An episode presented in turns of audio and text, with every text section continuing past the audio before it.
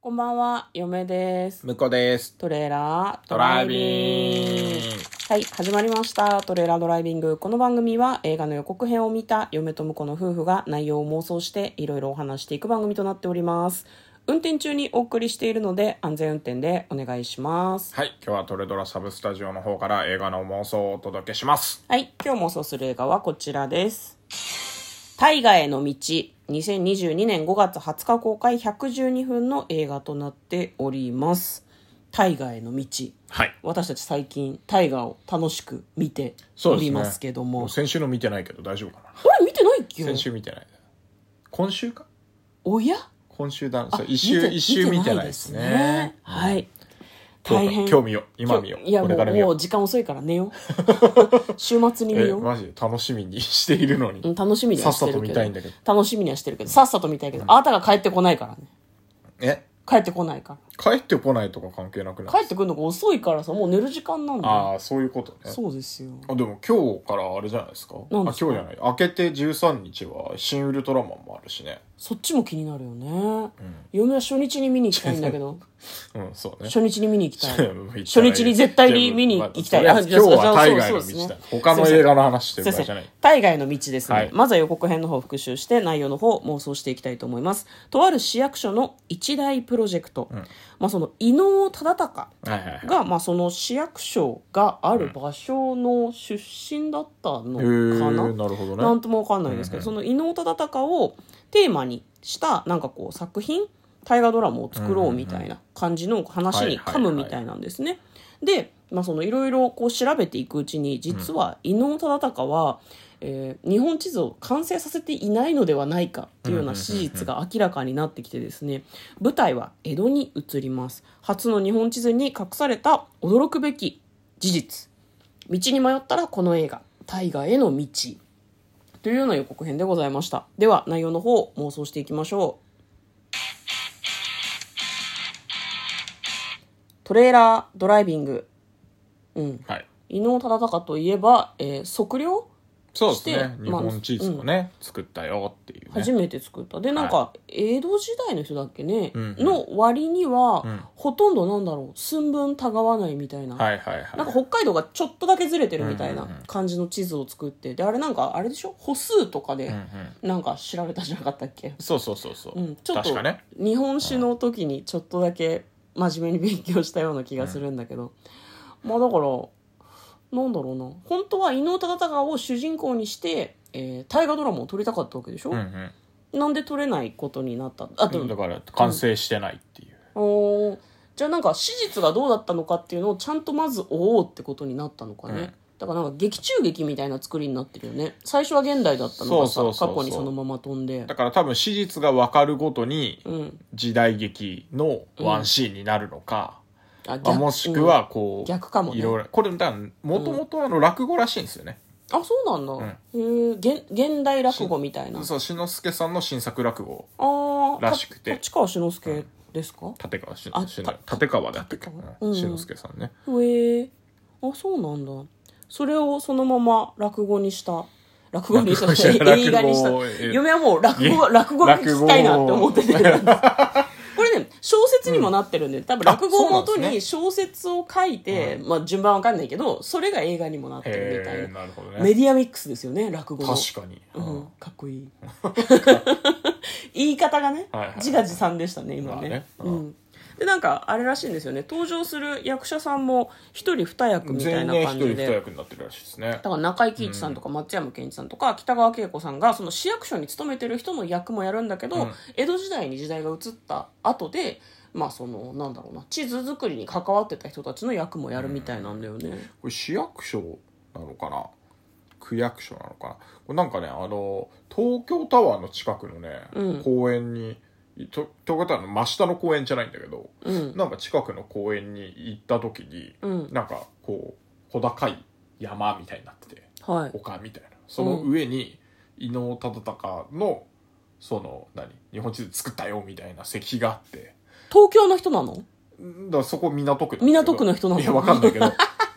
いや何の関連性があるのかはよくわかんないのだかああ、まあでもあれだよね。うん。ら測量の時に立ち寄ったとか、うん。なんかこうなんていうの上から眺めて、うんあの計画を決めたとか、うんそういうゆかりの地なのかもしれないけど、いやーそうねその辺はちょっと何とも分かんないとこだな村役場ではないと思うけど市役所か区役所かはちょっと何とも言えないところかうんもだしれない、ね、から東京だったら東京だよねまあ江戸の人かもしれないしね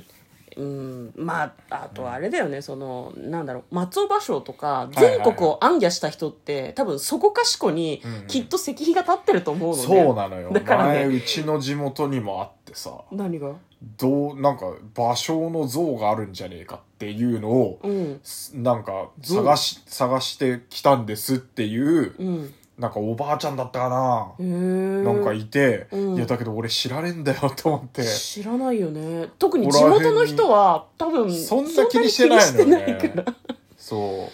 だから、あの、芭蕉さんの像があるって聞いてきたんだけども、どうしたのこそにれあるのみたいな、うん言われて、いや、わかんないですね。つって、いや、僕知らないんですよって言って、うんでもここって聞いたんだけど、みたいな。 そんなおばあちゃんのリサーチ不足だよ。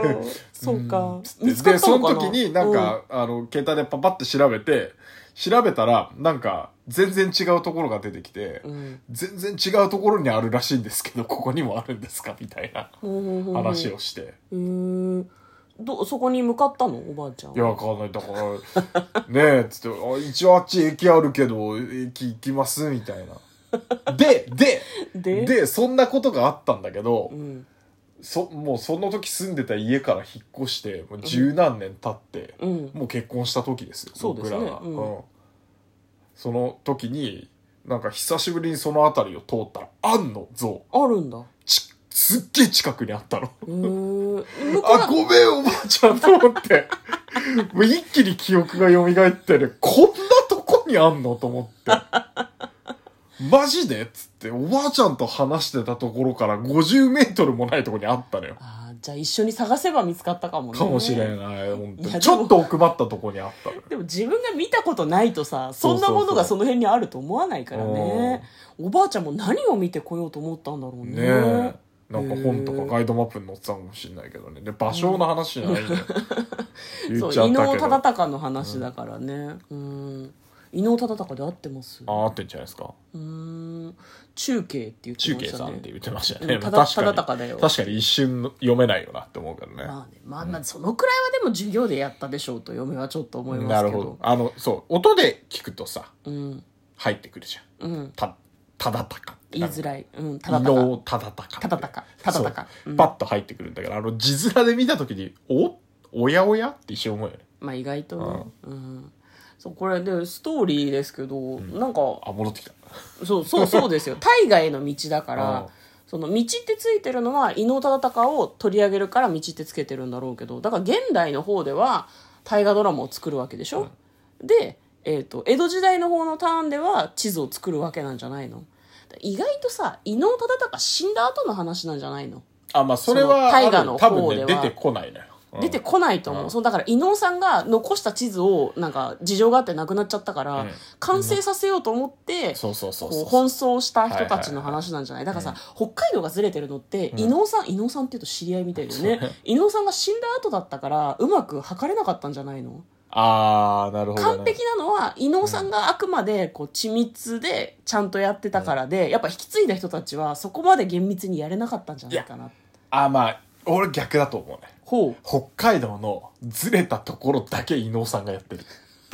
伊能さん無能みたいなこといやだから測り始めだったから、うんあーなるほど最初だったのかなんていうう辻褄合わせとかもあの最終的に全部測ったりやる予定だったんだろうけど、うんそこをできなくてうんあのちょっとずれたまんまをあの終わってるんだけど、うんうんあの弟子たちは、 うんうん伊野さんが書いたやつだから、うんこう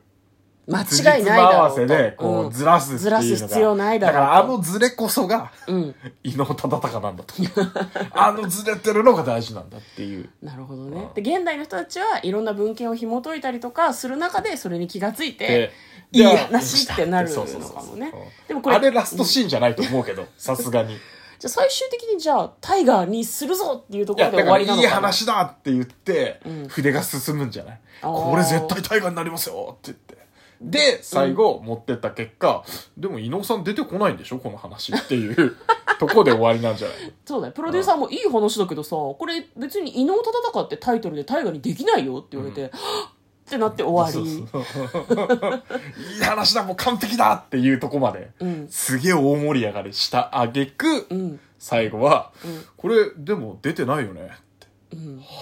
ていうとこで終わるから落語っぽい落語の下げとしてはいいんじゃないで すか落語そっういうのぽもいなんならこうプロデューサーも一緒に泣いたりしてねそういい話だよめっちゃいいっつってこれはいいよくこんな脚本があってもうなんかプロデューサー人生の中で初めて会った脚本だぐらいの感じで持ち上げといてで全員で気づくんだよね、